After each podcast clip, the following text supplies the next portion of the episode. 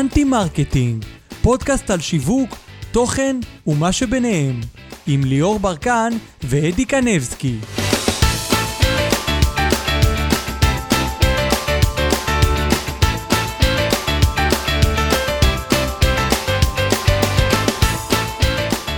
שלום לכולם וברוכים הבאים לפודקאסט אנטי מרקטינג. לי קוראים אדי קנבסקי ואיתי מגיש את הפודקאסט הזה ליאור ברקן.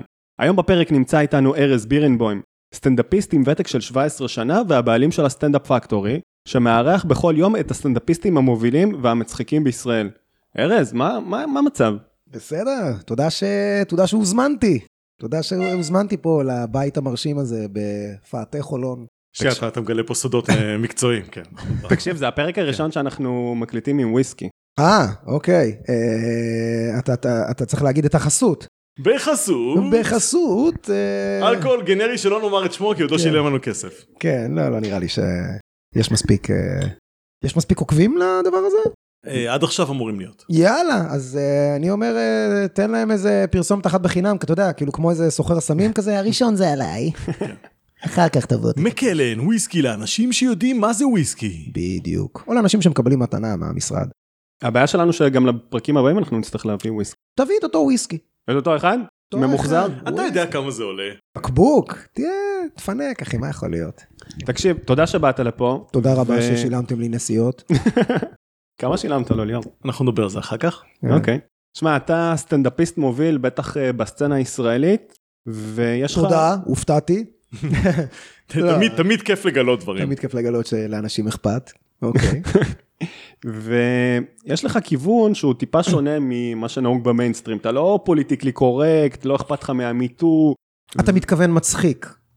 נכון. הכיוון הזה של מצחיק, כן. אז איך בחרת בכיוון הזה של מצחיק? בוא, בוא תספר לנו. בעוד שאחרים אה, מתעסקים בלספר אה, סיפורים בלי פאנץ' בסוף, אני מתעסק בפאנץ' בסוף. ועדיין, בחרת בסגנון של פאנצ'ים טיפה יותר בוטים מהרגיל. אתה מדבר על הגסות שלי? אתה מדבר על זה שאני גס בהופעה? היי לא וואלק. אולי אני גס אה, יחסית לאחרים, אתה יודע. אתה היית מראשוני הגסים. זה לא שהייתי מראשוני הגסים, תמיד היו גסים, אבל מהשנייה הראשונה שהתחלתי להופיע, אז תמיד דאגו להגיד לי שאם אני רוצה להצליח ולהתקדם, אני צריך לוותר על הגסויות, כי זה יכול לעבוד רק במועדוני סטנדאפ או בערבים כאלה נישתיים, ואם אני רוצה להגיע לטלוויזיה או לכל מיני אה, ועדי עובדים או הופעות כאלה, אז אתה לא יכול להופיע בצורה הזאת. ואני חשבתי לעצמי, אבל אני לא רוצה להיות בטלוויזיה, ולא מעניין אותי להופיע מול ועדי עובדים של אה, עיריית קריית גת. לא סליחה משהו רע, למאזינים, כן, מקריית גת, אה, או למי שעובד שם. אתה עכשיו תקבל אה, מיילים נוספים מהחבר'ה שלך. לא, זה, זה כמו שאימא שלך אומרת לך, אתה חייב לעשות תואר, אפילו לבנק לא יקבלו אותך. לא רוצה לעבוד בבנק, לא מעוניין לעבוד בבנק. מה לא רוצה. רצית? לא שיש משהו רע בבא. לא, זה, תשמע, זה, לא, לא חשבתי, פשוט אמרתי, אני אעשה את מה שמצחיק אותי, ומה שכיף לי, והיו לי בדיחות גסות, והיו לי גם בדיחות לא גסות, אבל מהרגע הראשון, את הקטע הזה, אני לא יודע אם אתם יודעים, אבל רוב הסטנדאפיסטים שמרוויחים הרבה כסף מסטנדאפ, הרוב המוחלט זה לא אנשים שמוכרים כרטיסים, זה אנשים שקונים הופעות שלהם לארגונים, לחברות, לעיריות, לימי כיף, לכל מיני כאלה, ושם הכסף הגדול. יכול להיות לך סטנדאפיסט שלוקח אולם וכל האולם חינמים, אתה יודע, הוא מוכר איזה 50 כרטיסים, כי הוא לא מספיק מעניין כדי שיקנו, אבל כשמדובר על הופעות, הוא עושה איזה 8, 9, 10 הופעות אה, סגורות לאירועים בחודש, וזאת באמת הפרנסה שלו.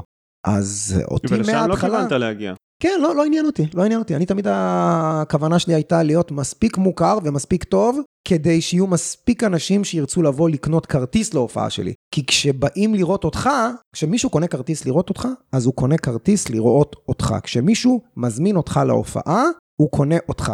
ואז לא אתה האירוע והם חלק מהמשתתפים, הם האירוע ואתה חלק מההפעלה.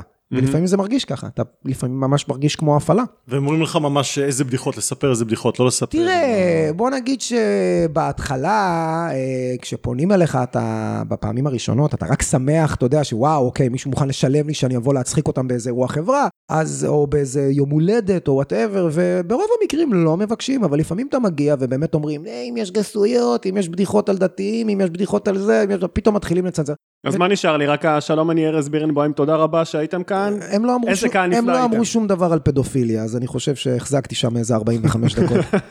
עד, עד, שהם, עד, עד שהם התחילו להקשיב למה שאתה אומר. תשמע, אני אגיד לך מה, ואני מבין אותם, כי הם מזמינים מוצר, וזה בסדר. פעם הייתי כועס, מה? הם אומרים לי מה להגיד? כן, כי הם משלמים לך. הם לא קונים כרטיס להופעה שלך, זה לא שהם, זה כמו ש... אחי, סטנדאפ זה כמו סרט. נגיד אתה עכשיו הולך לראות סרט בקולנוע. אם עכשיו פתאום באמצע הסרט מתחילה איזה סצנה אלימה, או אתה יודע מה, עזוב, הסרט לא מעניין. תצעק על המסך ופתאום התסריט ישתנה? לא. לא, כי זה הסרט. קנית כרטיס, לא טוב, חצה, תלך, תתלונן למנהל, תבקש כרטיס לסרט אחר, לא יודע מה. אוקיי. אבל ברגע שמזמינים אותך להופעה, אז אתה יודע, אתה סוג של איש מקצוע, אתה סוג של ספק, ואתה צריך לספק את הסחורה. נדירים המקומות שמזמינים אותך, ובאמת אומרים לך, תעשה מה שאתה רוצה, לא אכפת לנו, תעשה מה שאתה רוצה. קורה לפעמים, ואני, לא שאני אשקר, היו לי כמה הופעות כאלה שגם ביקשו שהמתן וגם לא ביקשו, ותשמע, חגיגה, שאתה אומר, וואו, אוקיי, כיף דווקא באירועים. אבל לפעמים אתה מגיע לאירועים שאתה אומר, בואנה, כאילו... מה, היה אירוע שאמרו לך, יאללה, תגביר את הווליום, קח לא, שני לא. וויסקי עלינו ותעוף על עצמך. לא, יש? אירועים שלא אכפת להם, אתה יודע, כאילו, אחי, זה חברה צעירה, טלמרקטינג, ווטאבר, אחי, לא אכפת, תספר מה שאתה רוצה על הזין שלנו. ויש אירועים שתקשיב, יש פה כמה דתיים, אה, פתאום אתה מגיע לאירוע, אתה מגלה שאתה מופיע בעצם לאלמנות צה"ל, ואף אחד לא הכין אותך, ואתה יודע. וכל מיני, אם יש לך בדיחות על איזה... ויש לך בדיוק עשר בדיחות על זה. אה, לא על אלמנות צה"ל, אבל אתה יודע, מספיק שיש בדיחה אחת על זה שמישהו מת, וכל הקהל מתחיל לבכות. אז אתה צריך, לד... ו- וזה מה שקורה כשאתה מגיע לאירועי חברה כאלה, וזה מה שאתה מגיע לעיריות, וזה מה שקורה, זה למה אני לא מופיע בצבא, כי בצבא אסור לדבר על דת, ואסור לדבר על גזענות, ואסור לדבר על, אסור לדבר כמעט על כלום. זה צריך להיות, אה, מכירים טלפון, ממש, מכיר שאתה וחברה שלך הולכים, ואז היא חופרת לך בסרט, זה צריך להיות, זה, זה, זה, ממש. כי מספיק שפעם אחת מישהו מתלונן עליך, יש מצב שכאילו שוללים לך את הוויזת אומן לצבא. ובאמת אתה צריך לעבור מין איזה אפילו, מישהו צריך לבוא לראות ועדה? אותך. מישהו בא לראות, לא, לא ועדה, באים לראות אותך, אתה בעצם פונה, אני גם פניתי לצבא, וחבר שלי אמר לי, ארז, אתה מה זה סתום? תקשיב, יש מלא מלא מלא הופעות לחיילים, אז בזמנו, אתה יודע, הוא אומר, תחשוב, אתה יכול לעשות עוד שלוש הופעות בחודש ב-2,000 שקל, מה אכפת לך, אתה יושב בבית, איך תעשה, 2,000, שלוש, לא יודע מה. אמרתי, טוב. התקשרתי לגף תרבות, או לא יודע איפה זה היה, והזמנתי, ובדרך כלל מביאים מישהו מהגף שיבוא לראות את ההופעה שלך, וממש, אחי, הבאתי מלא קהל, זה היה שעוד אה, לא הייתי מוכר או מפורסם, פשוט עשיתי איזה הופעה באיזה אה, מקום, ושני מוזמנים, שמרתי לזה. והוא אמר לי, כן, מגיעה איזה מישהי, ואז הוא אמר את השם, זה היה איזה שם מבוגר, ואמרתי, מה, זה, היא חיילת שמה? אז הוא אמר לי, לא, היא במילואים. זה הגיע איזה מישהי, תשמע, הגיעה מישהי בת, אחי, וואו, איזה 58, כעוסה, חתיכת מילואים יש לה.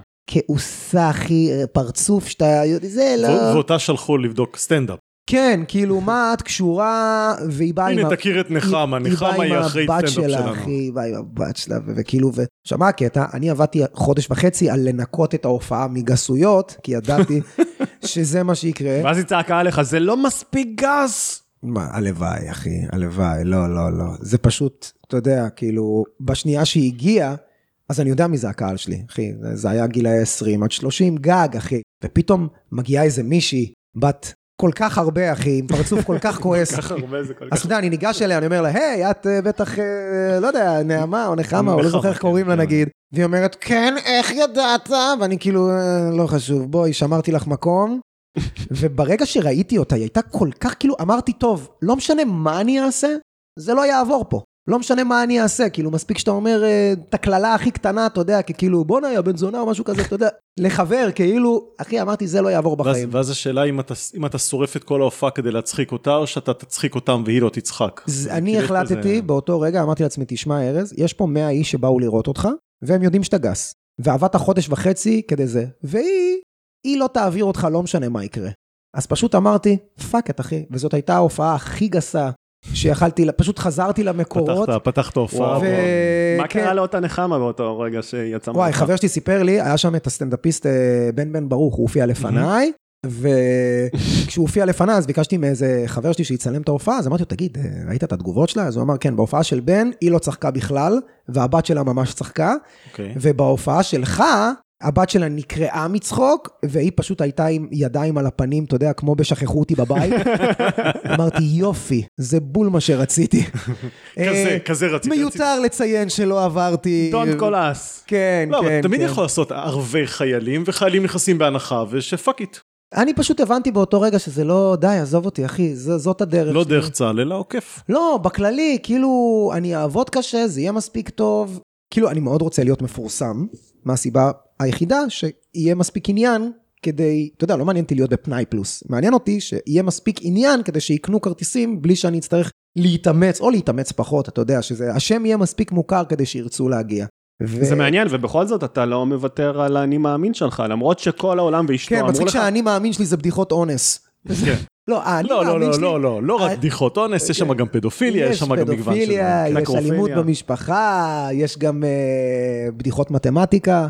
בדיחות שזה אני לא. מוכן לוותר, לא מוכן לוותר. הופעה לא, אבל- שלמה, אבל על הקוסינוס אני לא מוכן. בוא אני לוותר. אגיד לך משהו, זה, זה פשוט, אה, העניין הוא שברגע שאתה מתחיל לשנות את עצמך בשביל קהל פוטנציאלי שהוא אפילו לא קיים, אתה יודע, ואם יגיע קהל כזה, אז אתה פשוט כאילו מלכתחילה שם לעצמך רגליים, אתה יודע, הרי כל יוצר, אני יודע שסטנדאפ זה לא נחשב אומנות, אבל כל יוצר כותב, בין אם זה שירים, או בין אם זה מוזיקה, או בין אם זה לא משנה איזה סוג של יצירה, ברגע שאתה שם לעצמך מכשולים מההתחלה, ואומר, זה המגבלות, זה הגבולות גזרה שלי, אתה לא יכול יותר מזה, אתה לא יכול ללכת לכאן, אסור לך פה, אסור לך שם, אז אתה סוג של, אתה יודע, אתה לא באמת יוצר, אתה סוג של, אה, אתה יודע, אתה לא באמת אה, פסל, אתה נגר, אחי. לא יודע, אתה מישהו שבא ומכין אה, מרצפות, זה מה שאתה עושה, זה העבודה שלך. אתה לא באמת אה, יוצר שום דבר, אתה עובד במין איזה תבניות מסוימות, כי ככה ישלמו לי. מצד שני, הצלחת למצוא קהל יעד שהוא מאוד נאמן אליך, ומאוד מגובש, ומאוד אוהבים אותך, נכון, בזכות הדבר נכון. הזה. אתה כאילו לא- אני הלכת לא עם האני מאמין שלך, הכי חזק, אני- הכי רחוק, והצלחת. אני אגיד לך מה, זה לא שחיפשתי לשנות משהו, פשוט נמאס לי שמנסים לשנות אותי. אני זוכר שגם חברים ממש טובים תפסו אותי לא מעט פעמים, אמרו לי, תשמע ארז, אתה סטנדאפיסט טוב, למה אתה מתעקש עם הגסויות בהופעה? למה אתה מתעקש עם הומור שחור? למה אתה מתעקש... אני אומר, תקשיב, זה פשוט מצחיק אותי, אתה יודע, זה לא כל ההופעה, אבל יש מספיק בהופעה כדי שאנשים יתייגו את זה בצורה מסוימת. אז הוא אומר לי, אחי, אני מוכן לשבת איתך ולכתוב איתך הופעה שלמה בחינם, שיהיה לך לחברות, לכאלה, כי אתה סטנדאפיסט מצחיק, אתה יודע, אתה יודע לעשות סטנדאפ, אז בוא נכתוב ביחד הופעה נקייה. ו... ומה אתה אומר? אמרתי לו, תשמע, אחי, אני לא יודע, אתה יודע מה, אם אתה ממש רוצה, בוא נשב. ואז הוא בא, ראה הופעה מלאה שלי, איזה יום אחד, והוא אמר לי, אחי, כל מה שאמרתי, שכח. עזוב, אחי, עזוב, אני, למה אני מנסה לשנות? הוא אמר, אה, כאילו, אתה יודע, יצא לי לראות, אמרתי לו, אתה יודע מה, תבוא, תראה הופעה מלאה, תגיד לי מה אתה חושב. אולי אפשר חלק מזה, אתה יודע, כי אמרתי, טוב, הוא כל כך חופר לי. ואז כשהוא ראה את ההופעה, הוא אמר, עזוב, אחי, יש לך הופעה בת אלף זונות, אחי. עזוב, זאת ההופעה, אין מה לגעת. עזוב, זה הקו שלך, הקהל צורח, קונים כרטיסים, עזוב, אחי, למה בכוח? אותו דבר גם אמר לי בן זיידל מהקאמל, שהוא היה הבעלים, ואז מנהל, ואז פה, אז אה, זה גם, הוא אמר לי, למה אתה רק הזויות, רק זה, ואז פעם אחת יצא לו לראות אותי סוגר, זה 40 דקות, ואז הוא אמר לי אחר כך, אחי, עזוב, תשחרר, אתה עושה משהו מדהים, תפסיק, כאילו יש לך משהו מיוחד. אה, יש לי אפילו קעקוע כזה, שעשיתי לא מזמן, כמו שאתם יכולים לראות כמובן. כן, קעקוע של אה, כל מיני שועלים בצד, ואני השועל הראשי, אני בעצם הראש לשועלים. יפה, אני מסרב להיות זנב לאריות, אחי. יפה, יפה מאוד, לפי אפילו... הביטוי, כן, אחי, עדיף להיות ראש לשועלים, מה אני צריך להיות... אה, למ- למה לנסות להיות משהו שאתה לא, ולהיות הכי פחות טוב בזה? רק כדי להיות שמה. לא, אני אהיה הכי טוב במה שאני עושה. עכשיו יש יש איזה משהו כי למשל הייתה לנו שיחה לדעתי לי ולך באיזה בית קפה.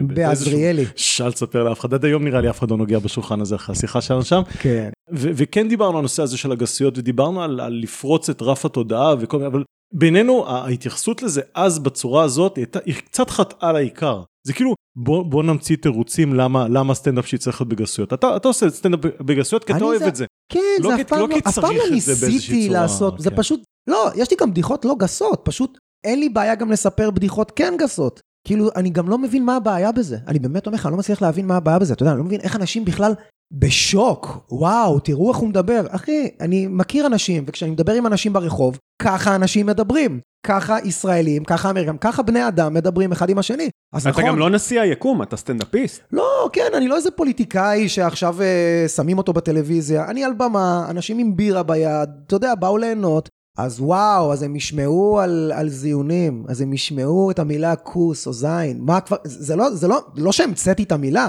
בגלל זה זה אף פעם לא הבנתי, למה אנשים מתרגשים מזה? מה כאילו הדבר? תשמע, גם- יש אנשים שהספורט שלהם זה להיעלב. אה, וזה זה, זה, נכון. זה טרנד שהתחיל בארצות כל הברית ודילג ה-PC הזה, לכל כן, העולם. שממש מחפשים, לא, זה כבר שנים אבל, זה שנים. כאילו אתה, היה- מעלה קטע ל- ליוטיוב, אז, אוטומטית אוקיי, יש אוקיי. X פמיניסטיות ש... אז תראה, זה, זה ו- פה זה שונה. כי- אתה די נהנה אבל מהרעש הזה שנוצר סביבך. אומרת, לא, זה אני יכול, להגיד לך, אותך. אני יכול להגיד לך ש... איך אתה, אתה- אתה לא מבין שזה יכול גם לקדם אותך? תמיד היו עושים את הרע? סביבי, תמיד היו אומרים, ארז הוא הכי פסיכופת, הוא זה, הוא מדבר ככה, ואני אומר כאילו, אוקיי, זה נחמד שמדברים עליך ככה, אבל אני לא באמת, גם לא מיתגתי את עצמי בתור הדבר הזה. כי זה היה נראה לי פשוט, טוב, אני עושה מה שמצחיק. פשוט היית טיפה מחוץ לגבולות תראה, הייתה איזה. נקודה, הייתה איזה נקודה, איפשהו ב-2000 ולא זוכר, 2009 אני חושב, שאמרתי, וואלה, בוא ננסה להיות הסטנדאפיסט. כאילו, מה החומרים הכי טאבו שאפשר לדבר עליהם, ובוא בכוח ננסה בכוונה לדבר עליהם, ובוא נראה איך אני מוציא צחוקים מהדברים האלה.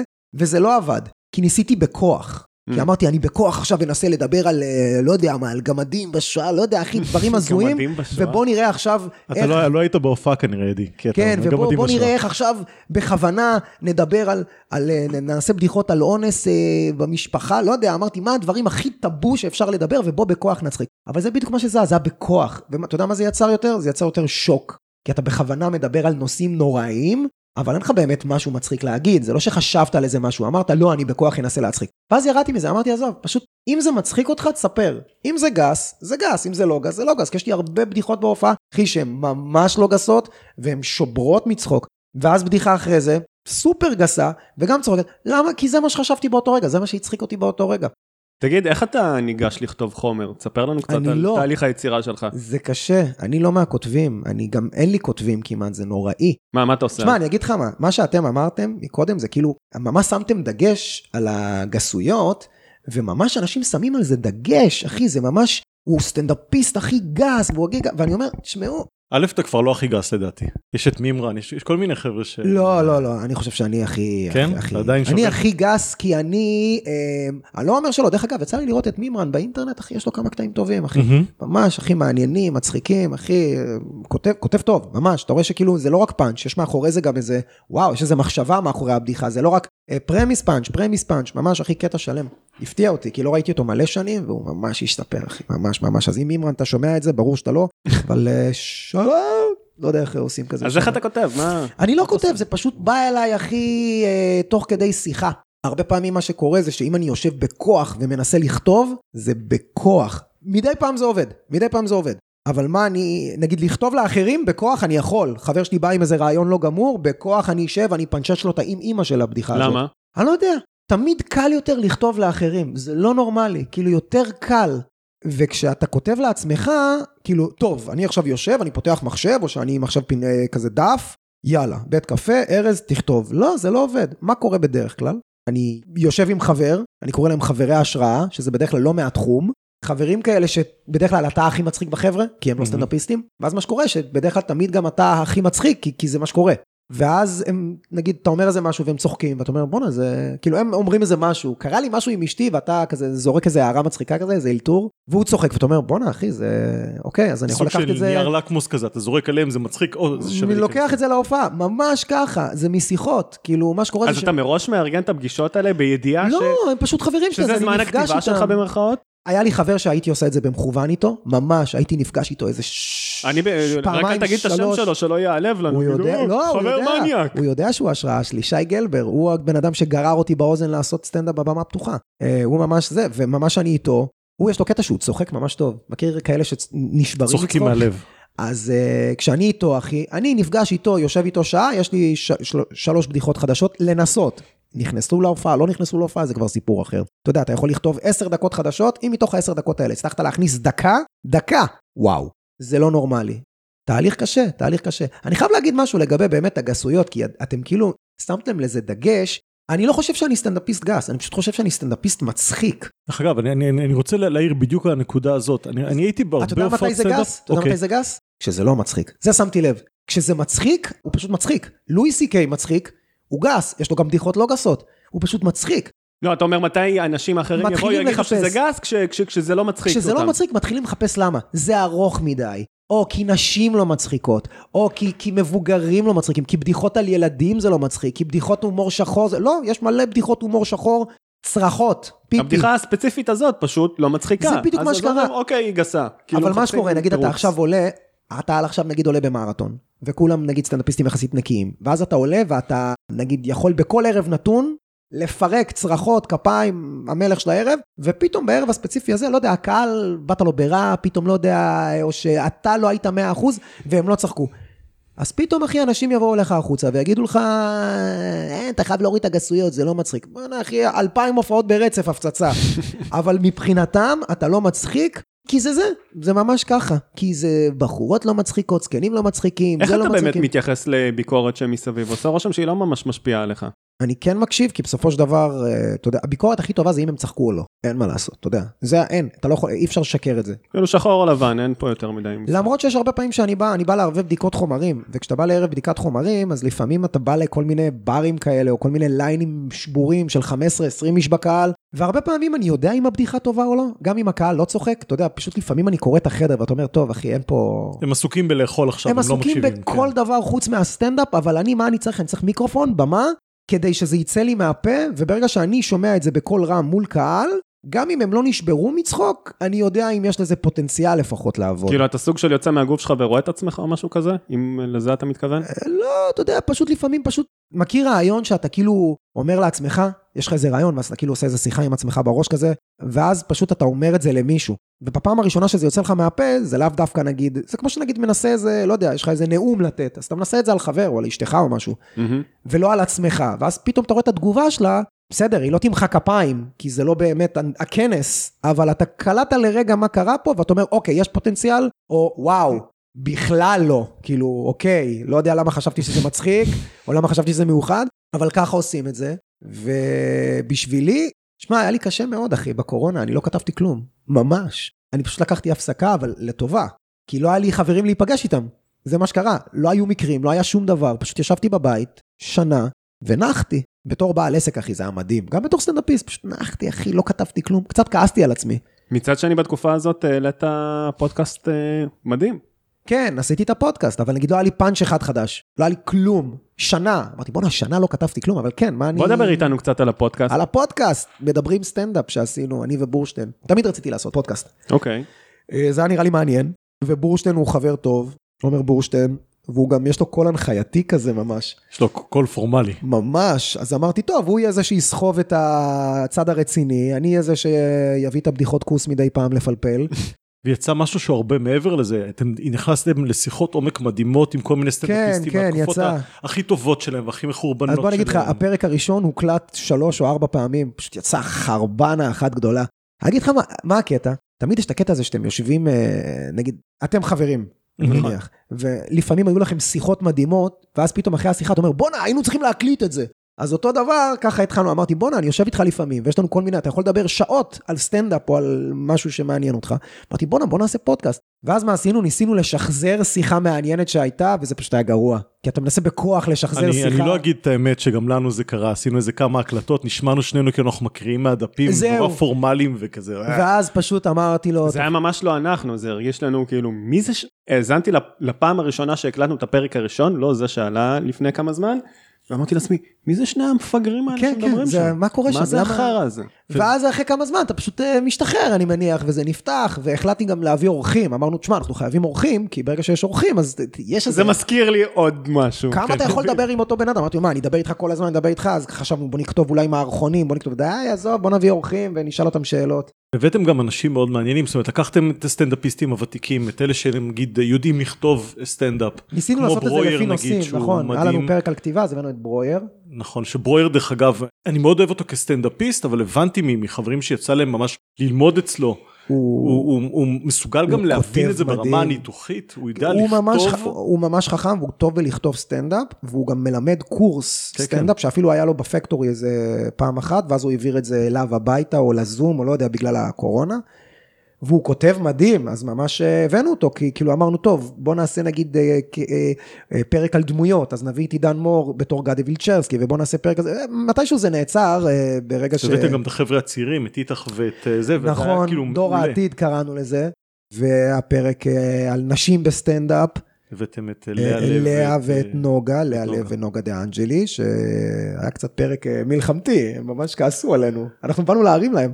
בדיעבד הבנתי שהם חשבו שאנחנו נשאל אותם שאלות מכשילות כאלה. ובאתם מתוך המקום הכי מרים והכי מפרגן. שמע, לזכותם ייאמר שתפסתי את לאה איזה יומיים לפני ואמרתי לה, תתכונני לרעיון הכי קשה שהיה לך בחיים. בצחוק, אתה יודע, כאילו, כן, כאילו מה, ואתה יודע, גם הם באו לפני וישבנו והרמנו איזה צ'ייסר וזה, ואז פתאום נכנסו למוד מלחמה, אמרתי, מה קורה פה? אנחנו, כאילו, שיחה חברית, למה אתם כועסות? אבל בסדר, לא חשוב. אבל היה בסדר, אנשים ממש נהנו מהפרק. ואיך ניגשת לכתוב פרקים כאלה? עשית תחקיר עם האנשים ש... אז זהו, אנחנו ממש ישבנו לפני כל פרק, ואמרנו בוא נראה מה הנקודות החשובות. רציני. ומה אנחנו חושבים, ואולי איזה פאנצ'ים כזה הערות, אוקיי, אתה תדבר על זה, אני אדבר על זה, אתה יודע, כדי שלא ניכנס אחד לשני במילים, מה שקרה המון, שני סטנדאפיסטים מדברים, אתה לא מפסיק להיכנס אחד לשני במילים. אחר כך לערוך את זה זה סיפור. אני ערכתי את זה, זה היה חפירה. זה היה חפירה.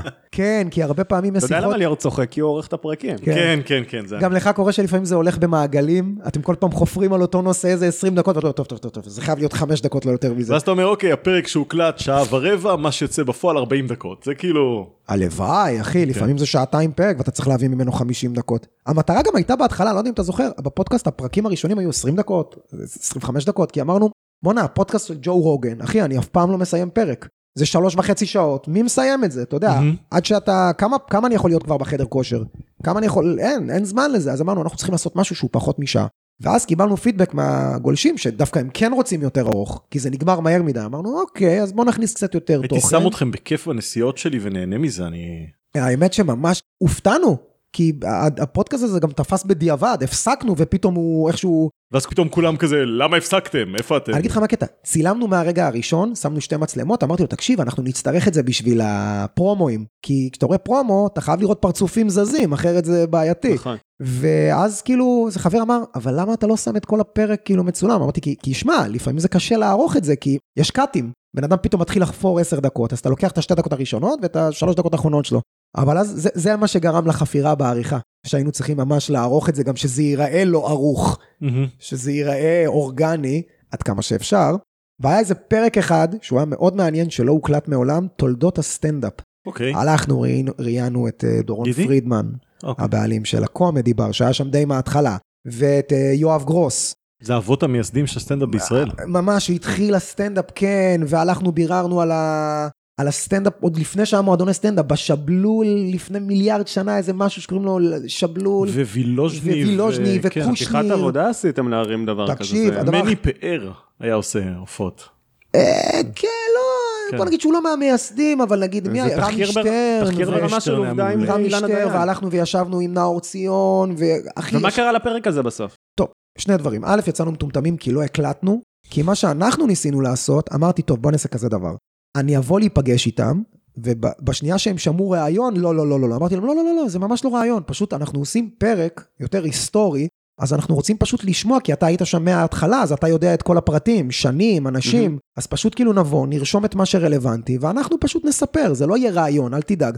וברגע שהם אמרו, אה, זה לא ראיון, אז סבבה, תגיע. בדיעבד הייתי צריך להקליט את זה, רק כדי לזכור, פשוט מה שקרה, זה שהוא אמר משהו שסתר לגמרי את מה שהוא אמר, והוא אמר, אתה יודע, כל אחד זוכר כנראה איך הוא יצא גבר, ואיך הוא יצא תותח, או איך הוא היה הראשון, או איך... ותשמע, זה היה כל כך סלט, אתה יודע, הוא זכר שזה קרה ב-89, הוא זכר שזה קרה ב-91, הוא זכר שהוא שם לו רגל, הוא זכר שהוא זיין אותו בכלל, הוא זכר שהם בכסח, אחי, זה היה כאילו, וואו, וואו, אני לא מצליח. וגלעד כהנא בחלון שם עושה את הזה. יכול להיות, אחי, יכול להיות. זה היה, זה היה, אבל זה היה כל כך מעניין, כי תשמע, נפגשנו עם אנשים, ישבתי שעתיים כמעט עם יואב גרוס. וואו. אחי, הבן אדם אחראי לכל כך הרבה דברים טובים בטלוויזיה, הוא הכניס את פלטפוס, הוא הכ- הוא הכניס את הסטנדאפ למיינסטרים. אה, אם אפשר לקרוא ו- לפלטפוס מיינסטרים, אבל כן, כן, כן. הוא ויאיר לפיד. צחוק מהעבודה, הוא ו... לא, הרבה לפני זה, יאיר לפיד שם מביא סטנדאפיסטים. צחוק מהעבודה שינה את כל כן. המשחק. אחי, פלטפוס תמיד הייתה איזה תוכנית... אה, מוזרה בצהריים. כזה, בצהריים שלא- ביום שישי, כן. לא ברור אם אתה מספיק או לא מספיק, אבל צחוק מהעבודה... מעולם לא הוא אפילו פספסתי פרק. סיפר לי על איך הוא התחיל עם צחוק מהעבודה, וכאילו, איך אף אחד שם לא האמין בזה, מה? אני לא כי, כי סטנדאפ תמיד היה כזה מין איזה פינה בסוף, לא הבנתי, הם יעשו סטנדאפ שעה? מה אתה רוצה לעשות? לא הבנתי, הם כאילו. כמו- רגע, השקעתם אולי כמה שעות טובות בתחקיר של הפרק הזה, ובסוף זרקתם אותו לפח. אני אגיד לך מה. איך אתה מגיע למסקנה אני הזאת? אגיד לך מה, כי כשהתחלנו לשבת לכתוב, אז הדבר הכי מטומטם שעשינו זה, היו שיחות כל כך מעניינות, שבשלב מסוים לקחנו את הקלסר, שמנו אותו בצד, אתה יודע, כי זה הייתה ממש שיחות מעניינות, גם נאור ציון, אחי, ממש שיחות, שיחות ממש מגניבות, ו... והיינו בטוחים שאוקיי, יאללה, סיימנו את השיחות, ניסינו לעשות את זה במרווח של גג שבועיים, כל החמישה, שישה אנשים שנפגשנו איתם, ואמרנו, יאללה, בוא נרוץ. ואז בדיוק יהיה עוד איזה סגר אחרון, ובורשטיין עם הילדים, אני עוד לא היה לי יל- ילד, אה, הוא היה עם הילדים, והגנים היו סגורים, הוא היה בבית, וזה פשוט נמרח כל כך, שאיכשהו כן חזרנו לזה, פשוט לא זכרנו, הכל היה כאוס, וזאת הייתה הטעות הכי גדולה. לערוך את זה אז בנקודה הזאת זה כבר היה כמו לערוך סרט דוקומנטרי, ממש כאילו. אבל לא הקלטנו כלום, כי, כי באמת, Mm. לא רצינו גם שהם יכעסו. בדיעבד, מה זה משנה? אתה יכול להגיד לו, תשמע, אחי, זה, זה לא ראיון, אבל אני כן מקליט, כי אנחנו נדבר הרבה, רק זה הדבר הנכון לעשות. פשוט לא רצינו שהם יגידו, אה, מה, אמרנו שלא מקליטים, זה לא ראיון. אבל זה היה טוב, זה היה טוב. היה, היו שם כמה דברים הכי צרחות. יש שם, מסתבר, איזו שנאה קשה בין איזה כמה אנשים. אני זוכר שהוא אמר לי בשלב מסוים, ותכניס את זה. אמרנו לו, וואי. אמרתי לו, אבל זה לא... חסר לך שאתה לא מכניס את זה. תכניס את מה שאמרתי, שכוס אימא שלו ושהוא בן של אלף זונות, ואמרתי, "אה, אבל, אה, אבל זה לא רעיון, אתה תמצא דרך להכניס את זה.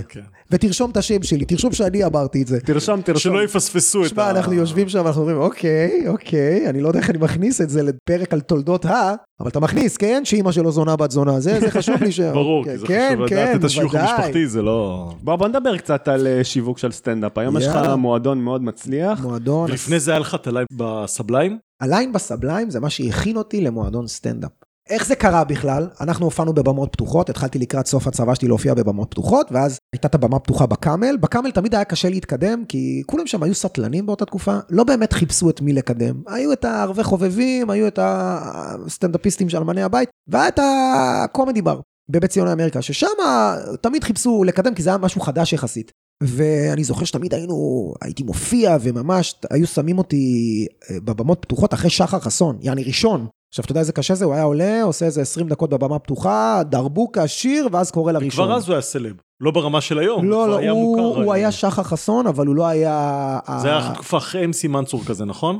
מי שאהב סטנדאפ ידע מי זה שחר חסון. אוקיי. היום כל המדינה יודעת מי זה שחר חסון. היום הוא כבר ב-level מטורף, אחי, של פי אלף ממה שהוא היה. אבל עדיין, הוא היה שם הסטנדאפיסט הכי מצחיק בערב, אתה יודע, הוא החזיק ערבים, הוא היה מגיע, מנחה את הבמה פתוחה צרחות. אז תמיד היו שמים אותי אחרי הראשון, אחריו להיות כאילו הראשון, אחרי איזה חצי שעה שהוא 20 דקות חצי שעה, ותשמע, מזה נהייתי חזק. אתה יודע, כי אתה צריך לעלות אחרי 25 דקות של שחר חסון ולהצחיק. ונהייתי ממש ממש טוב, ממש, יחסית לאותה תקופה, אתה יודע, אתה צריך לעלות עם 5 דקות בסך הכל, הייתי איזה שנה וחצי. מעניין, איך ניגשת לזה? למרות שיש לך אתה פשוט, פשוט. חתיכת אתגר. אחי, בוא אני אגיד לך משהו, בלי להשתחצן, תמיד הייתי טוב, תמיד הייתי מצחיק. עוד לפני שהתחלתי לעשות סטנדאפ, כולם חשבו שאני סטנדאפיסט. אמרו לי, בואנה, יש לך דיבור מצחיק, אתה מופיע איפה אתה מופיע. ממש נשמעתי כמו סטנדאפיסט. כי אני וחבר שלי היינו רואים מלא סטנדאפ מחו"ל, מלא. אני לא ידעתי שיש כזה דבר סטנדאפ, אתה יודע, לא ידעתי שיש כזה דבר סטנדאפ. פתאום ראיתי את אה, אדי מרפי בגסות, אחי, אמרתי, מה זה? מה זה, זה, זה מבברלי הילס, הוא פשוט עומד שעה ו fucking מצחיק ומדבר ככה בכזאת שפה, לא האמנתי אחי שיש כזה דבר, ראיתי את זה נראה לי פעם ראשונה. ודרך אגב, הוא היה אחרי ריצ'רד פריור, שהיה הרבה יותר גס. אחי, לא ידעתי מה זה סטנדאפ, וכן. מבחינתי סטנדאפ היה מה קשור, שלושה חבר'ה שמורידים סטירות אחד לשני. לא, אתה יודע, לא הבנתי מה זה סטנדאפ בכלל, לא ידעתי מה זה, הגשש, מערכונים, לא ידעתי מה זה סטנדאפ. ודוד שלי כזה, אתה יודע, אומר לי, בטח, מה זה, אדי מרפי, היה לו את הזה, זה היה בקולנוע כנראה בארץ, צילמו את זה לסרט. ואז פתאום התחלתי, וואו, בואנה, יש סטנדאפ. כי כולם ידעו, יש כזה דבר סטנדאפ. המילה סטנדאפ היא לא חדשה, יודעים מה זה סטנדאפ, אבל כשאתה שומע סטנדאפ בישראל זה מערכונים בעיקר. שם התחלתי לשווק. מה שקרה זה שניסיתי ממש להתקדם בבמות פתוחות, וראיתי שאם אתה לא בפוליטיקה הפנימית של המועדונים, של להתחנף להוא ולעשות זה, אז אתה סוג של תקוע, ולא מקדמים אותך. אז אני ועוד חבר וגם אמרנו... השכר לא היה איזה... לא, אין שכר, אחי, אתה בבמות פתוחות, אתה לא מצליח בכלל, אתה יודע, אתה רוצה להגיע למצב שאתה בונה הופעה. ואז אמרתי, אוקיי, בוא נחפש מקום להופיע. אמרנו, בוא נלך לבמות פתוחות של מוזיקה, מה אכפת להם? אתה יודע, מגיע פעם בסטנדאפיסט, יהיה מצחיק. ואז הגענו למקום הזה, שהוא יחסית היה חדש, הוא בדיוק נפתח כנראה לפני כמה חודשים, אה, אני מת על סטנדאפ, אה, אתם רוצים בואו תעשו פה ערב. ואז, אה, טוב, אתה יודע, כאילו, אתה בטוח? כי אין לנו קהל, אנחנו רק, יש לנו חמש דקות, לא, לא, תעשה. אז הלכנו לאיזה ערב במה פתוחה שלו, הלך סבבה, ואז הוא אמר לנו, יאללה, קחו את ימי ראשון. פתאום התחלנו למצוא את עצמנו, בהתחלה פשוט היינו מביאים סטנדאפיסטים. הכניסה הייתה חינם, היינו פשוט מביאים סטנדאפיסטים, ומי היה בא, היה בא. כי הוא בכל מקרה היה סגור יום ראשון, מה אכפת לו? אוקיי. אז הקהל שהיה מגיע כל השבוע להופעות או לעניינים, היה יודע שיש סטנדאפ, היינו מרוויחים את הקהל, ואז בשלב מסוים, אתה יודע, כאילו די, מיצית את הקהל. שהכירו אותך טיפה. זה בעצם מה שעשית. מבחינתנו אתה רק רוצה במה. רק תן לי את הבמה להופיע, זהו. כאילו לא אכפת לי גם מי הקהל, על הזין שלי. אתה יודע, זה מקום ענק, זה היה מקום של 180 איש. כבר בשלב הזה חשבת איך לשווק, או שפשוט רצית להופיע לא, ולא בהתחלה? רק תן לי במה, רק תן לי במה, לא אכפת אוקיי, לי. אתה גם? משקר, כן, כן, אני יכול להביא קהל, בטח. אה. כן, כן, איזה קהל, לא יכול להביא כלום. הערב הראשון, אני זוכר, היו 30 איש, הבאנו את כל החברים. היה טוב, האווירה הייתה בת זונה. והוא היה שם הבעלים, ואמרתי לו, תשמע, כאילו, באמת, השתדלנו, והוא אמר, אחי, הכל טוב, תתמידו, בוא ניתן לזה איזה תקופה, בוא נראה אחרי חודשיים, אם זה לא משתפר, אז לא משתפר. הוא כאילו ממש אמר, יאללה, בוא נרוץ. והוא גם התחיל, אה, אתה יודע, לפרסם אה, לצוות שלו, שיגידו Mhm. לחברים שלהם, ולאט לאט זה תפס, ופתאום נהיה שם דבר. ואז פתאום היה לי, התחלנו לעשות פליירים, זו התקופה, אחי, שלא היה פייסבוק, היה מקושרים. שיחצנים היו מחלקים מחוץ לרכבות לחיילים ככה. היינו, הדפסנו פליירים, תקשיב, כל כך מכוערים בשחור לבן, כמו מודעת אבל, באמת, עשיתי אותה בפאוורפוינט. כי לא, לא ידעתי מה זה, לא ידעתי פוטושופ. אמרו לי, למה אתה לא עושה בפוטושופ? לא יודע מה זה פוטושופ. אחי, נכנסתי לפאוורפוינט, אחי, באמת, וואו, מודעה הכי מכוערת בעולם. שרשום הכניסה חופשית או כניסה חינם, שזה בכלל נתן ערך ענק לערב. אבל איכשהו זה רץ איזה שנה, שנתיים. כי זה נהיה מין איזה דיבור כזה, היה דיבור, יש כל יום ראשון הופעה. ואז בשלב מסוים שזה התחיל ממש לדעוך, קלטתי שאין ערך, כי זה חינם. אז איך אני יוצר ערך? אוקיי, אז אני שם תג מחיר. תקבע איזה מחיר, לא משנה, 20 שקל, 30 שקל, ואז, כי מה היה קורה? אחי, היו מגיעים שחר חסון, והיו מגיעים אבי אטינגר, ואדם שרון, ו- ו- ו- ודודו ארז, ואסף יצחקי, סטנדאפיסטים, אחי, וקובי מימון, היו מגיעים סטנדאפיסטים ממש גדולים, פשוט, אתה יודע, הייתי עומד מחוץ לאיזה fucking עזריאלי, מחלק לחיילים, ומי מופיע? אומר להם, מופיע זה וזה וזה, וכמה זה עולה? זה חינם. טוב, אחי, בסדר. אתה יודע, היו זורקים לי את הפראייר, לא... ואז כשהתחלנו... לא האמינו לך כי אין לזה ערך. לא, גם אמרו לזה, אוקיי, אז אני אבוא כשאני אבוא. מתי זה? כל יום ראשון? אז אני אבוא מתישהו. ואז פשוט שמתי תג מחיר של איקס כסף, 20 שקלים נראה לי זה היה בהתחלה. ואז פתאום לחינמים היה ערך, כי בעצם אני נותן לך מתנה עם תאריך ספציפי. בעצם לי עדיין היה חשוב למלא את המקום. הוא אמר לי, כל עוד יש פה 100 איש, אתה מקבל את המקום. לא אכפת אם מרוויח, לא מרוויח, מהמם. יש פה 100 איש, אני יכול למכור להם אוכל ושתייה. קח את הכרטיסים, כמה נמכר, לא אכפת לי. אז הייתי מחלק מלא חינמים, המון חינמים. היו לי יחצנים שהייתי מביא להם כאילו בואו תכנסו בחינם אה, עם חברים שלכם ואני אתן לך גם אוכל ושתייה לך, אבל תביא לי איזה 15-20 איש. תביא לי זה ותביא לי זה, וממש ככה, אחי, היה כל יום ראשון, כי אתה יודע, כשמישהו נותן לך כרטיס מתנה ליום ראשון הקרוב, פתאום יש לזה ערך. התחלת אשכרה לעסוק בסיילס. כן, התייחסת לזה כי אני. קולט שאין ערך לכניסה חופשית, כי כולם נכנסים בחינם. אז מה הדברים החשובים שלמדת מאותה תקופה מבחינת אה, שגם אם שיווק? אתה מביא, קודם כל אסור שיהיה כניסה חינם. גם אם אתה מביא חינמים, חינמים, זאת אומרת, זה לא חינמים, זה כרטיס מתנה. זה לא חינם, זה כרטיס מתנה. שאתה יודע ש- מה הערך שלו, שהערך שלו עולה, כן, שאתה יכול לתמחר את זה המתנה. במשהו. ואז עם הזמן התחלנו להגיד, אוקיי, איך אנחנו מגיעים ליותר קהל? ואז uh, צילמנו, ועשיתי טיזר כזה לערב, כדי שאם מישהו שואל מה זה, אז היה ביוטיוב, יכלתי להפנות אותו. שזה איזה שנה הייתה בערך? איזו שנה זו הייתה? 2000 ו... בוא נראה, מתי התחלנו שם? נראה לי שהתחלנו שם זה ב-2007. לפני ההופעה בטלוויזיה. 2008-2009, משהו כזה, מתי הייתה לפני- הופעה בטלוויזיה? 2014. לפני התפוצצות זה של כשניסיתי הרשתות. לשבור את הראש, אני אומר, טוב, איך אני מצליח להביא עוד קהל? טוב, אנשים לא יודעים. ואז התחלתי, אני הייתי הראשון שפרסם סטנדאפ בגרופון. הראשון, גרופון רק הגיע לארץ, אף אחד לא ידע. אני זוכר שאנשים צחקו עליי, מה זה כרטיס גם ככה עולה 30 שקל, מה תעשה, תכניס אנשים ב-15? אמרתי, אתם צודקים? אז זה כרטיס זוגי ב-30. ואנשים אמרו לי, מה אתה מוכר, סטנדאפ בקופונים, אתה לא מתבייש, אתה לא... מה אכפת לי, אני צריך את הבמה הזאת. ופתאום, כל יום ראשון, הייתי מוכר איזה 50 קופונים. ומזלזול של פתאום כל הגדולים התחילו להיכנס לשם גם. ואז אמרתי, ברגע טוב, שזה עובד אז הם כבר פחות אה, מטילים ספק. בטח, אנשים היו, אנשים היו בשוק, איך תמיד מלא בסבליים, איך תמיד יום ראשון מפורק. איך ואז, זה קרה? כי בעצם שמו אותך עם הגב אל הקיר והיית חייב שיגיעו כן, אנשים? פשוט, אז אה, מצאת פתרונות? כן, הייתי חייב, אחרת הערב היה מתבטל. אתה יודע מה הייתי עושה? הייתי מחלק באתר אגורה, כרטיסים חינם. אוקיי. הייתי רושם, אה, יש לי שתי כרטיסים להופעה ביום ראשון, בתאריך הזה והזה, שלחו לי הודעה וקבלו אותם. הייתי מחלק כל שבוע. עם השם שלך או שהיית... לא, לא, לא, יש לי כרטיסים למרתון סטנדאפ ביום ראשון לא, שאם בתל אביב. ה user היה רשום על שמך או שכאילו... לא זוכר, לא, לא על שמי, לא יודע, מי ידע גם מי זה ארז. אז הם היו כאילו, הייתי אומר, תתקשרו אליי, ואז הם מתקשרים, כן, קיבלתי כרטיסים, אני, אתה רוצה את הכרטיסים על שמך, אתה פשוט צריך כאילו להגיע. והייתי מביא ככה כל שבוע 50 איש מאתר אגורה ומיד שתיים, ועוד קצת יחצנים, ועוד קצת זה, ועוד קצת זה, ועוד קצת זה. ואז אמרתי, טוב, טוב, אני משתגע, אני רק עובד קשה בלהביא קהל, אין פה כסף. אתה יודע, באים, קונים איזה 20 כרטיסים. אמרתי, טוב, אני חייב... טוב, הקופונים עבדו, פתאום פנ... אה, מצאתי עוד אתרי קופונים כאלה, יריתי לכל הכיוונים, כי זה מקום גדול. ואז אמרתי, טוב, טוב, טוב, טוב, אני חייב אה, להתחיל להביא אולי קהל יותר. אז אמרתי, אה, פתאום התחלתי... לחברים שלי היה אתר, היה להם אתר כי הם מכרו חלטורות. אתה יודע, הופעות, אז היה להם. אתר תדמית. אז אוקיי. אמרתי, רגע, אז גם אני אפתח אתר תדמית. וחבר שלי אמר לי, אבל זה לא מועדון סטנדאפ.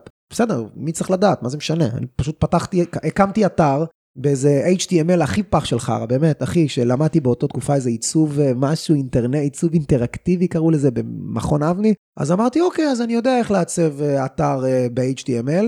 פשוט אתר יפה כזה עם זה מלא מדהים, תמונות. פשוט עשית, מה שאני אוהב בך, שפשוט עשית, לא היה אכפת לך ממה שאומרים לך, ולא, אל תעשה, כן, ואוי, זה נורא, כן. פשוט עשית, אמרת, אני חייב כי אין להביא ברירה, קהל, כי אני צריך ואני חייב להביא קהל. להרוויח, אז לא אמרתי, אכפת לי אוקיי. מכלום. אני צריך לעשות איזה, אוקיי, צריך להגיע לאתר הזה איכשהו, נכון? צריך שיהיה אתר, צריך להגיע לאנשהו, כי היה לי עמוד במקושרים, קבוצה שקוראים לה סטנדאפ ב Sublime, זה לא מעניין. אז עשיתי אתר שקוראים לו Sublime Comedy או משהו כזה, לא זוכר איך קראתי לזה אפילו. ארז סטנדאפ. לא, אתר- ארז סטנדאפ זה האתר כן. שלי. זה נקרא Sublime Comedy, או Sunday Comedy או משהו, לא משנה. מהמם. ולמה העזתי לעשות את זה? כי היו אנשים שמגיעים לפעמים בסופ"שים ל Sublime, ותמיד הטלפון שלי היה שם, אז הם היו מתקשרים, אני פה בשישי, יש פה מסיבה, מה זה? הם חשבו שזה מועדון סטנדאפ.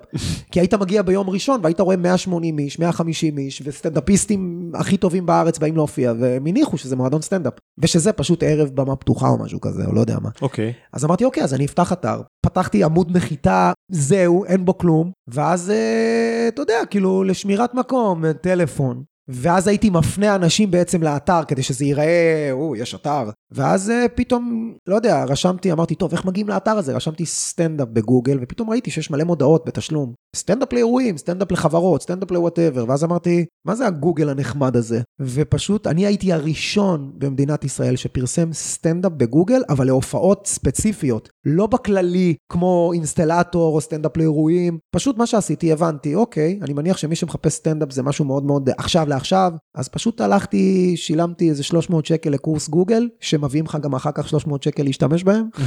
ופשוט אה, למדתי איך בונים קמפיינים, ואז כל מי שהיה רושם סטנדאפ, שמתי מודעה מ-12 בצהריים ועד 10 בלילה שזה מתחיל, שמתי איזה 200 שקל, אחי. עכשיו, בגלל שאף אחד לא רשם סטנדאפ כמילת חיפוש, הייתי הראשון, אחי, היה עולה לי 20 אגורות לקליק, 7 וואו. אגורות לקליק, לא, לא הייתה. תחרות, זה היה רק אני. ופשוט המקום היה מפורק, אנשים לא היו מצליחים להבין איך, המ... ופתאום הוא מפורק בכסף, אנשים קונים כרטיסים. כי בן אדם מחפש סטנדאפ, גם עשיתי ניסיון, שמתי כאילו את המודעה ביום שבת או ביום שישי, וראיתי שלא קונים כלום, פשוט הכסף מתבזבז, כי אנשים מחפשים כנראה מהיום להיום. הבנתי את זה, ככה. אתה אוטודידקט ברמה מפחידה. אני כן, אני פשוט עושה ועושה ומנסה לראות כאילו reverse engineering. בוא נראה, מישהו מצליח לו? אם זה אתר מצליח, בוא נראה איך האתר נראה, או איך מגיעים אליו. אתה בעצם הרמת לנו להנחתה לשאלה הבאה של מה חברות וארגונים עסקיים, גדולים, בינוניים, קטנים, יכולים ללמוד ממך ברמת השיווק. כי יכולים לשאול. עושה רושם שאפשר ללמוד פה המון דברים. זה היה עוד לפני פייסבוק, אתה יודע, לא היה, אני מדבר איתך, זה היה ברמה שהיית מעלה פוסט לפייסבוק והיית כן, מקבל רק שבע שהראש, לייקים. רק שהראש שלך באותה תקופה רק השתפר עכשיו, כי עכשיו אם באותה כן. תקופה לא היה פייסבוק, אז עכשיו אתה עושה עם כלים שכן ח- יש בהם את אתה הרשתות. יודע אז- שגם אה, אמרתי לסטנדאפיסטים, תקשיבו, סתמו את הפה. הגוגל הזה, אה, מה קרה? לפעמים היו מתבטלות הופעות בימי שישי, בסבליים, להקות ענקיות. אז הוא היה בא אליי איזה שלושה ימים לפני, אומר לי, אחי, אתה רוצה יום שישי? עכשיו, מי ימלא מקום 180 איש ביום שישי בהתראה של יומיים? הייתי אומר לו, כן, כן, כן, תביא. עכשיו, אני היחיד שהייתי מפרסם בגוגל, אז הייתי לוקח, הייתי עושה איזה מרתון, שלושה סטנדאפיסטים, שם 300 שקל קידום, 180 כרטיסים. אתה מבין? כאילו, מהיום להיום. כי הם, בבוקר אתה על 0, בלילה אתה על 180. אז מה אפשר ללמוד ממך? קודם כל, לא לפחד לנסות דברים חדשים, ותמיד לנסות לראות מי היית רוצה להיות ומה הוא עושה. כאילו, קח איזה מישהו כדוגמה טובה. גם אם אתה לא אוהב את מה שהוא עושה, יש הרבה, נגיד, יש לי הרבה חברים שאומרים, אה, סטנדאפיסט הזה, הוא לא מצחיק, הוא לא פה, אני לא מצליח לה. אמרתי לו, אוקיי, הוא לא מצחיק אותך, הוא לא מעניין אותך, אבל הוא מצליח, היית רוצה להיות במקום שלו, אז כנראה הוא עושה משהו כן טוב. אולי השיווק שלו טוב, אולי האתר שלו טוב, אולי יש איזה משהו שהוא עושה שאפשר ללמוד ממנו. אני לא אומר, תכתוב את הבדיחות שלו, אבל הוא כנראה נמצא במקום שאפשר, אה, אתה יודע, בוא נראה מה הוא כן עושה טוב. מהמם. ואני גם תמיד הייתי מסתכל מה אנשים עושים לא טוב, שזה אחד הדברים שאנשים לא עושים. אני תמיד הייתי מחפש לראות פאקים, כאילו, כי פאקים צורמים. מכיר שאתה מסתכל על איזה שתי בעלים שכל הזמן רבים, ואמרתי, אוקיי, לי לא יהיה שותף. כי תמיד הם רבים, תמיד, תמיד, כל עסק, כל בר שהייתי מופיע בו, תמיד היית רואה בעלים, אה, המקום נסגר, כי הוא זיין את החברה של ההוא, הוא גנב כסף לזה, אלה רבו, אלה פה, ההוא רצה ללכת לכיוון של יותר מטבח, ההוא רצה יותר מסיבות, ואמרתי, אתה יודע מה, אני אהיה בעלים יחיד, ויהיה לי מנהל, ואם המנהל יבוא לי ברע, אז אני אתה רומז לו, לנו כאן משהו? תודה ליאור? רבה. לא, אתם לא מרוויחים כסף על כלום, אתם, אתם יכולים להמשיך עם זה. אבל בעסק כזה, אנחנו רק משליטים פרקים לפודקאסט. פשוט קלטתי את זה. ואז התחיל העידן של הפייסבוק, תשמע, וואו. תשמע, החלום, וואו, זה וויסקי טוב. אכן. סחטיין עליך, אחי, אחלה וויסקי. אני אומר לך שממש... אה, מה הקטע? אמרתי להם, הנה, אני חוזר לעניין, אמרתי להם, אל תפתחו את הפה. אל תספרו לאף אחד, כי הם אמרו לי, פתאום היה איזה קופה של איזה 6-7, ואני אומר להם, טוב, יש איזה 500 שקל פרסום, אז הם אמרו לי, מה זה פרסום? אמרתי, פרסום. אני אומר להם, "סת- מה אכפת לכם? סתמו. אחי, באת לפני להופיע, אתה מקבל 1,500 שקל. שתוק. לא, לא, אבל מה זה הפרסום הזה? אמרתי, טוב, תשמע, אני אספר לך, אבל אל תגיד. ואז סיפרתי לאיזה סטנדאפיסט, אמרתי, תקשיב, אני נכנס לגוגל, נכון שהם רושמים ככה? כמו שאתה רואה אינסטלטור, הנה, אז אני עושה סטנדאפ, ואני עושה את זה רק בזה. אחי, יומיים אחרי זה, פתאום המשרד של סברס התחיל לפרסם.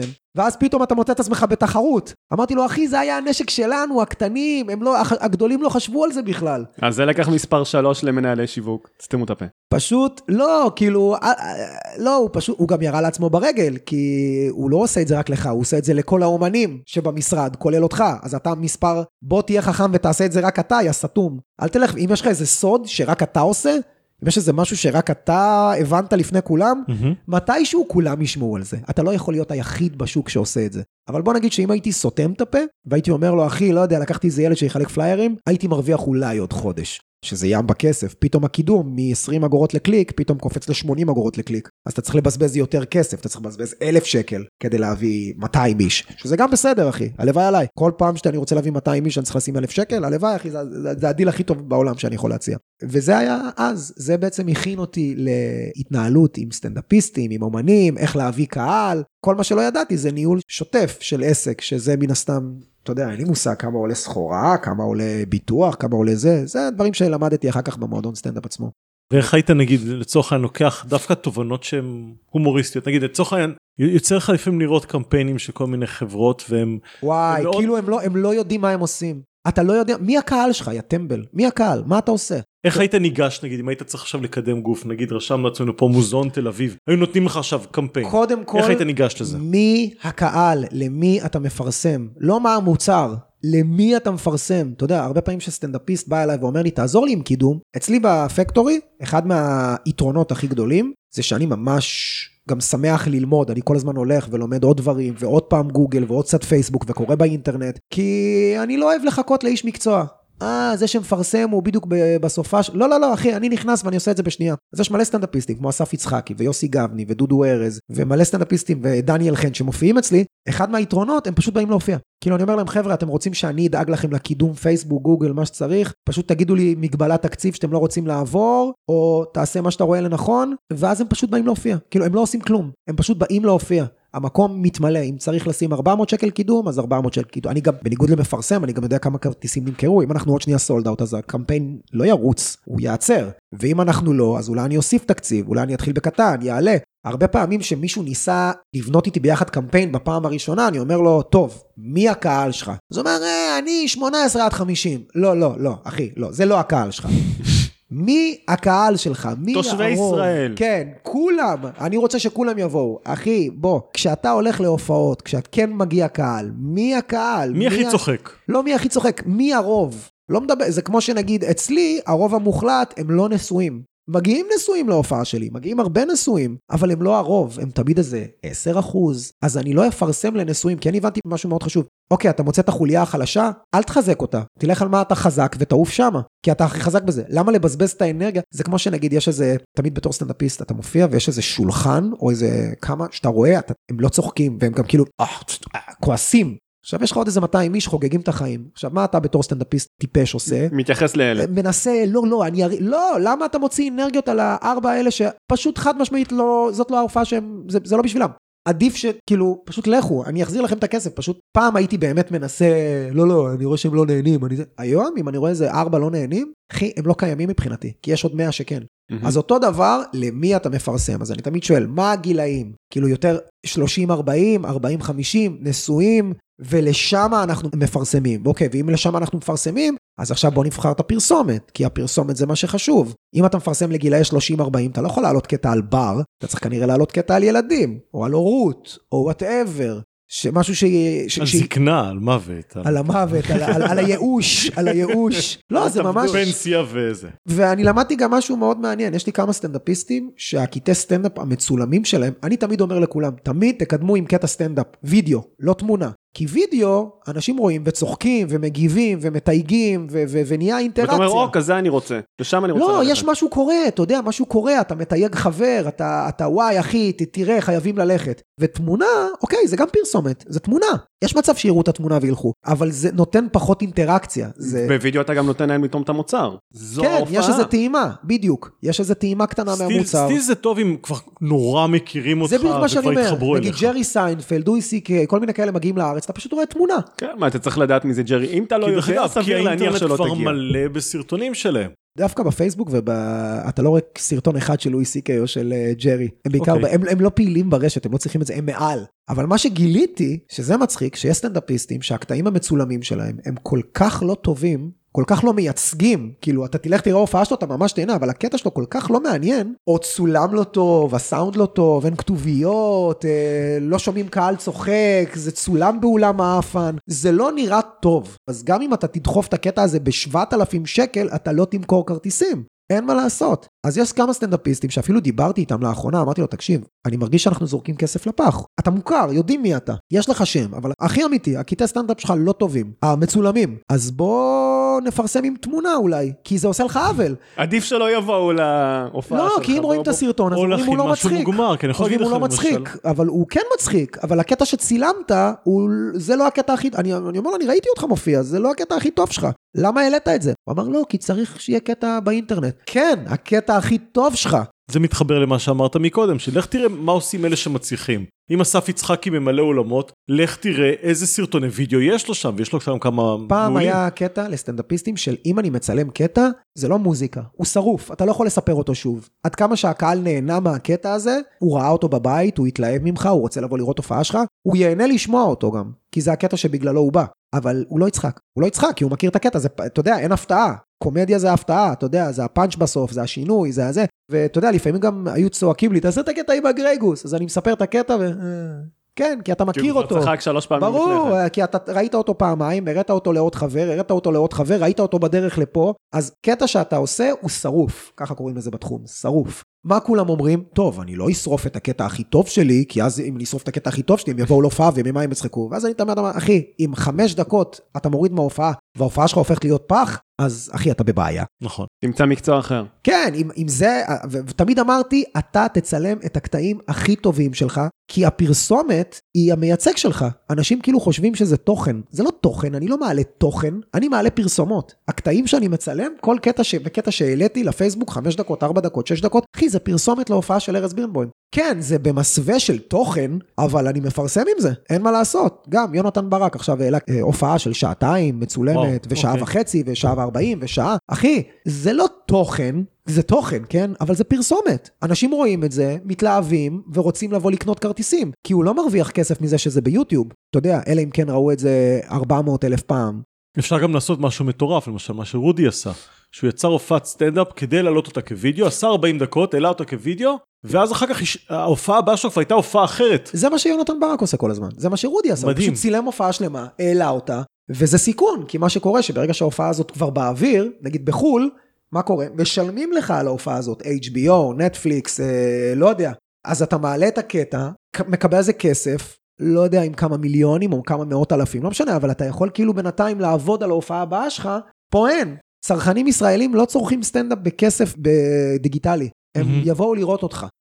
באופן מאוד מפתיע או לא מפתיע, היה פרק סופר מרתק, ועם המון תובנות שאני יושב פה ואני אומר, בואנה, אתה נותן תובנה אחר תובנה אחר תובנה אחר תובנה שאשכרה אפשר ללכת וליישם, ולא משנה באיזה סדר גודל ארגון אתה. בין אם זה לדעת איך לאתר את הלקוחות שלך, ובין אם זה אתה לדעת... חייב למי- לדעת למי אתה פונה, כן. ומה אמר- אתה מוכר. אמרת פה המון דברים שלקוחים מהסטנדאפ, כביכול איזשהו אבל זה עולם, משליך על הכל, בטח. זה היה פשוט מרתק. כאילו אם יש לך חנות רהיטים, מה הרהיט הכי טוב שלך? כאילו, אם עכשיו, אתה יודע, יש כאלה שאומרים, תשמע, יש לי חנות רהיטים, הכיסאות זה הבסט סלר שלנו, אבל יש לנו גם שידות שאנחנו רוצים להתחיל לדחוף. לא, לא, לא, לא, לא. זה הבסט סלר שלך? אז אתה תדחוף את הכיסאות המזדיינים האלה לגרון של כל הלקוחות, וכשהם יבואו, אתה תציג להם את השידה הזאת. כי, כי מה? כי יש כאלה שחושבים בדיוק בצורה ההפוכה. אבל זה לא עובד, אתה יודע, זה לא עובד. מנהלי ארגונים גדולים, לא סתם, אתה יודע.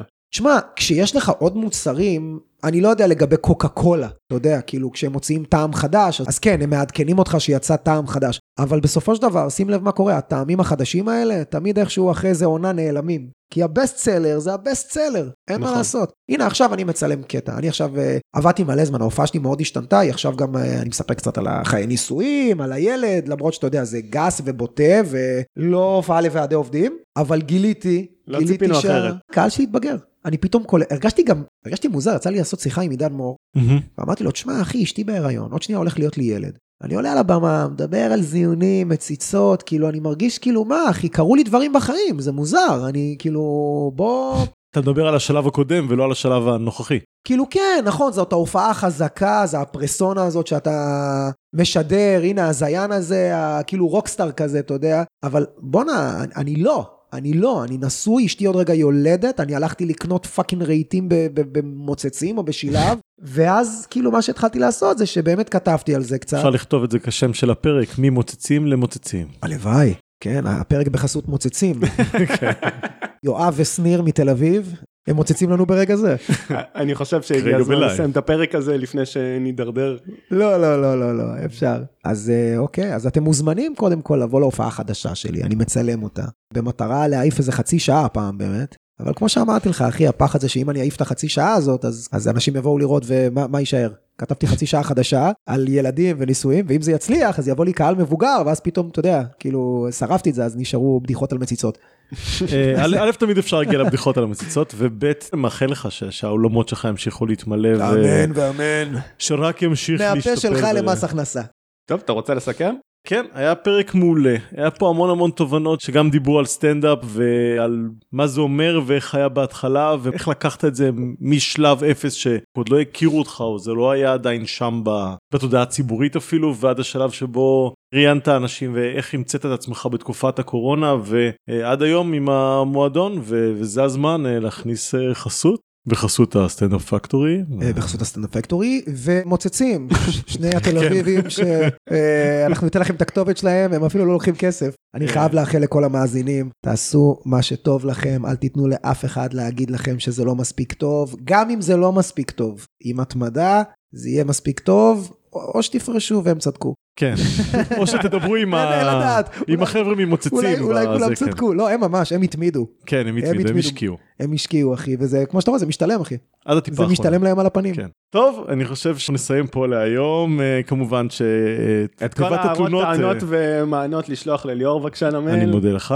אני יכול להרים את המכנסיים? תחכה עוד כמה דקות, אוקיי. אנחנו רק צריכים לסיים פה עוד הפרק משהו. עוד לא הסתיים רגע. כן, יש, יש, עוד- יש עוד כמה דברים שצריך לגמור. ושיהיה לכם אה, המשך האזנה מעולה, אם בא לכם להמשיך להקשיב, יש לנו עוד פרקים פה, אם בא לכם אה, לשתף, או כל דבר אחר, תרגישו חופשיים, כמובן תיבת התלונות אצלי, אני אחר כך מעביר את זה לאדי. תודה רבה שהאזנתם. מוזמנים לשמוע אותנו גם בספוטיפיי, אפל פודקאסט, גוגל פודקאסט ובכל אפליקציות ההסכתים. אפשר גם למצוא אותנו ופרטים נוספים על סוכנות השיווק שלנו באתר antimarketing.co.il.